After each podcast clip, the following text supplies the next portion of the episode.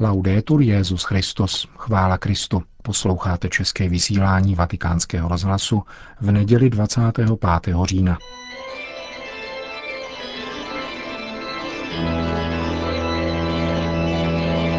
Církev a svět.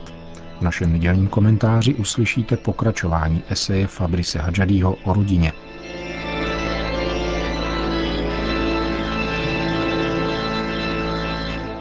Co je to rodina?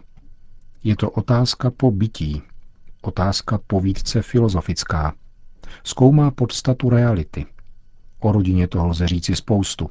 Je možné odpovědět z historického, sociologického, psychologického, právního a morálního hlediska, se sbírat fakta a poukázat na povinnosti a přesto se pravdy nedobrat. Protože pravda se neomezuje na exaktnost, tak jako čas nejsou jenom hodinky. Je možné podrobně popsat mechanismus hodinového strojku, maximálně přesně jej seřídit a přitom o podstatu času jen zavadit. Tato podstata se mimochodem pojí s podstatou rodiny, protože čas našich dějin zásadně závisí na posloupnosti generací. Můžeme se spokojit popisností a ukázat, že rodina se ustavičně mění podle místa a dob a navrhnout relativistickou koncepci. Můžeme se snažit předpisovat a ve jménu dobra dítěte prohlásit, že různé koncepce rodiny nejsou stejné a stanovit nějakou moralistickou koncepci. Oba postupy jsou sice exaktní, ale nikoli pravdivé. A navíc jsou normativní a nikoli esenciální, tedy nevyjadřují podstatu. Moralista je otevřeně normativní, protože ukládá normu na základě určité nauky o hodnotách a relativista je normativní záludně, protože ponechává zavedení normy na síle okamžiku. Podstata nemá co dočinění s normou. To esenciální, mohl bych říci přirozené, avšak ve filozofickém, nikoli pouze biologickém významu, se vyskytuje pod či nad tím, co je normální i abnormální. Podstata se totiž nevyvozuje z našich konstrukcí, z našich vyumělkovaností, z průmyslově projektovaných rafinovaností. A to platí také o podstatě vyrobeného předmětu, přesahující ideu, kterou si o něm udělal výrobce. Odkazuje k tomu, co nevzniká výrobou. Uniká předběžné úvaze a ideologii, byť by byla altruisticky motivovaná či křesťansky inspirovaná. Esenciální či přirozená danost, poněvadž není vykonstruovaná, nepodléhá dekonstrukci. Jediný způsob její dekonstrukce je její úplné zničení. Poněvadž by ale spolu s rodinou bylo zapotřebí zničit člověka samého, obvykle stačí deformovat ji nebo parodovat. Jsme tak svědky kuriózní demontáže rodiny. Právě ti, kteří manželství a rodinu včera zesměšňovali, se dnes, po svém, manželství a rodiny dožadují.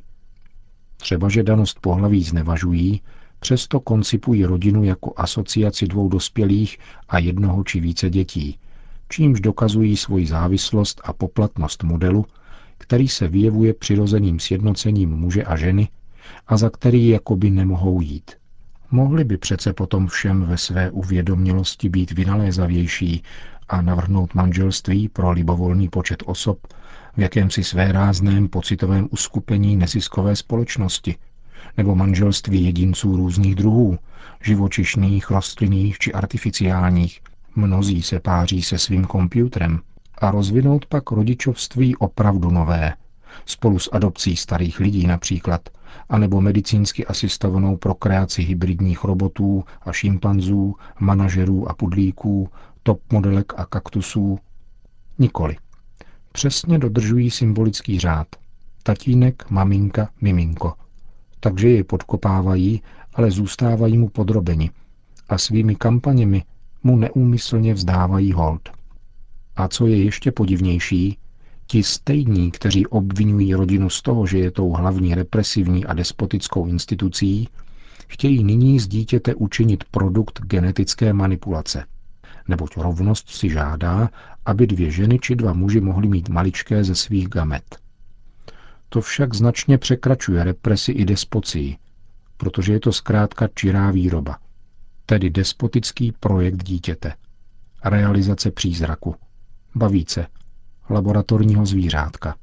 Tento protimluv dokazuje, že to, co je podstatné, nelze dekonstruovat, nýbrž jedině konstruovat jako imitaci. Podobně jako nelze vyrobit umělou inteligenci bez určitého chápání lidské inteligence.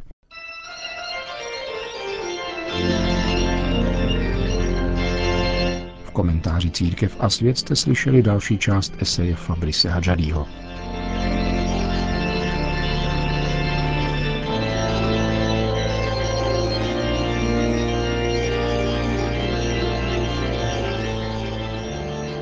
V bazilice svatého Petra bylo dnešní dopolední mší zakončeno řádné zasedání biskupské synody o rodině.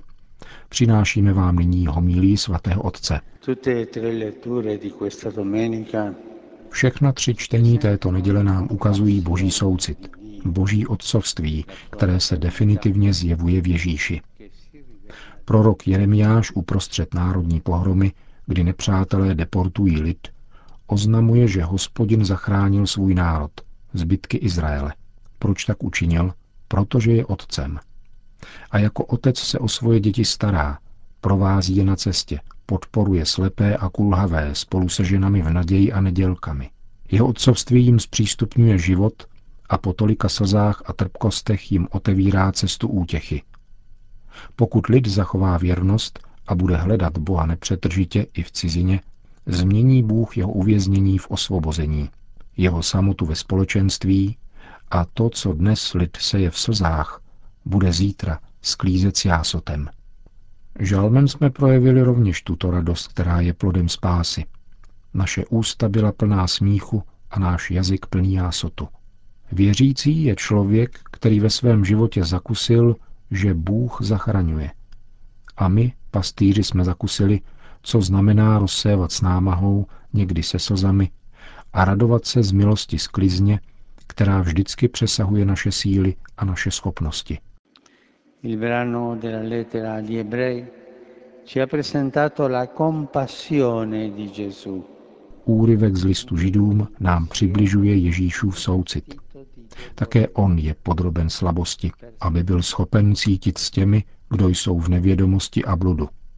Ježíš je velekněz, svatý a nevinný, ale zároveň má podíl na našich slabostech a byl stejně jako my vyzkoušen ve všem, kromě hříchu. Proto je prostředníkem nové definitivní smlouvy, která nám dává spásu. Dnešní evangelium se přímo pojí k prvnímu čtení. Jako byl izraelský lid osvobozen díky božímu otcovství, tak byl Bartimájos osvobozen Ježíšovým soucitem. Hned poté, co se Ježíš vydal do Jericha a přestože byl sotva na začátku té nejdůležitější cesty směrem k Jeruzalému, ještě se zastavuje, aby odpověděl na Bartimájovo volání. Nechává se pohnout jeho prozbou, nechává se strhnout jeho situací. Nespokojuje se s tím, že mu dá almužnu, ale chce se s ním osobně setkat. Nepodává směrnice ani odpovědi, ale klade otázku. Co chceš, abych pro tebe udělal? Otázka by se mohla zdát zbytečná, vždyť co jiného by si mohl přát slepec než navrácení zraku. A přece touto přímou, ale úctivou otázkou ukazuje Ježíš, že chce slyšet, co potřebujeme. Přeje si s každým z nás vést rozhovor, který je tvořen životem, skutečnými situacemi a nic před Bohem neskrývá. Po uzdravení pán tomuto muži praví, tvá víra tě zachránila. Je krásné vidět, jak Kristus obdivuje Bartimájovu víru a důvěřuje mu. On v nás věří více, než my věříme v sebe. Je tu jeden zajímavý detail. Ježíš požádá svoje učedníky, aby šli a zavolali Bartimája. A oni se obracejí ke slepci dvěma výrazy, které Ježíš v Evangeliu také užívá. Nejprve mu říkají, buď dobré mysli, tedy odvahu či důvěřuj. V skutku, jedině setkání s Ježíšem dává člověku sílu, aby se vyrovnal s těmi nejtěžšími situacemi. Druhým výrazem je slovo vstaň, kterým se Ježíš obracel k mnoha nemocným. Bral je přitom za ruku a uzdravoval. Učedníci nečiní nic jiného, než že zopakují povzbudivá a osvobozující Ježíšova slova a přivádějí rovnou k němu, bez kázání. K tomu jsou povoláni Ježíšovi učedníci také dnes, zvláště dnes. tedy uvádět člověka do kontaktu se soucitným milosedenstvím, které zachraňuje. Když volání lidstva sílí jako u Bartimája, nelze odpovědět jinak než osvojením z Ježíšových slov a především napodobením jeho srdce. Situace bídy a konfliktu jsou pro Boha příležitostí k milosedenství. Dnes je čas milosedenství. Ci sono però alcune tentazioni per chi segue Gesù. Existují však pokušení pro ty, kdo následují Ježíše. Evangelium poukazuje při nejmenším na dvě. Žádný z učedníků se na rozdíl od Ježíše nezastavuje. Pokračují v chůzi. Jdou dál, jako by se nic nedělo. Je-li Bartimájos slepý, pak oni jsou hluší. Jeho problém nebyl jejich problémem. To může hrozit také nám. Tváří v tvář neustálým problémům je lepší jít dál, nenechat se obtěžovat. Tak jsme jako oni učedníci spolu s Ježíšem, ale nesmýšlíme jako Ježíš. Jsme v jeho skupině, ale vytrácí se otevřenost srdce, mizí úžas, vděčnost a nadšení a hrozí, že si zvykneme na milost. Můžeme o něm mluvit a pracovat pro něho, ale žít daleko od jeho srdce, které se obrací k tomu, kdo je raněn. Toto je pokušení jakési spirituality přeludu. Můžeme kráčet pouštěmi lidství a vidět nikoli to, co skutečně existuje, ale to, co bychom sami chtěli vidět. Jsme schopni budovat vize světa, ale nepřijímáme to, co nám pán staví před oči. Víra, která nedovede zapustit kořeny do života lidí, vyprahne a namísto oáz vytváří další pouště. C'è una seconda tentazione, quella di cadere in una fede da tabella. Druhé pokušení, které existuje, spočívá v upadnutí do plánované víry. Můžeme putovat s lidem božím, ale máme už předem svůj plán cesty, kde se počítá se vším. Víme, kam jít a kolik to zabere času. Všichni musí respektovat náš rytmus a každá nesnás nás obtěžuje. Hrozí nám, že budeme jako oni mnozí z Evangelia, kteří ztratili trpělivost a okřikovali Bartimája. Těsně předtím bránili dětem, nyní žebrajícímu slepci. Kdo obtěžuje anebo není na výši, toho je třeba vyřadit. Ježíš však chce včlenovat, zvláště toho, kdo je držen stranou a volá k němu. Takový, jako Bartimájos, mají víru, protože vědomí potřeby spásy je ten nejlepší způsob, jak se setkat s Ježíšem. Bartimájos se nakonec vydává na cestu za Kristem. Dostává se mu nejenom zraku, ale připojuje se ke společenství těch, kdo putují s Ježíšem. Carissimi fratelli sinodali.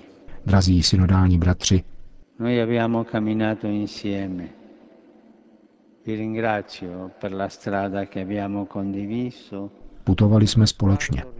Děkuji vám za sdílení cesty, kterou jsme šli s pohledem upřeným k pánu a k bratřím, abychom hledali stezky, které Evangelium ukazuje naší době ke zvěstování tajemství rodinné lásky.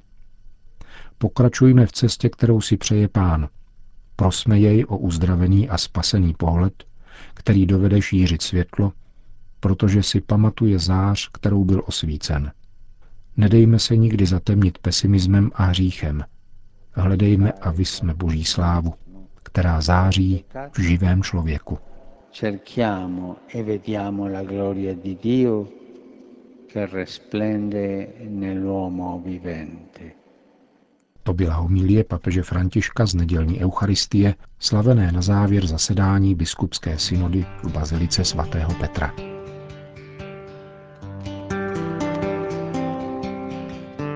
Končíme české vysílání vatikánského rozhlasu. Chvála Kristu.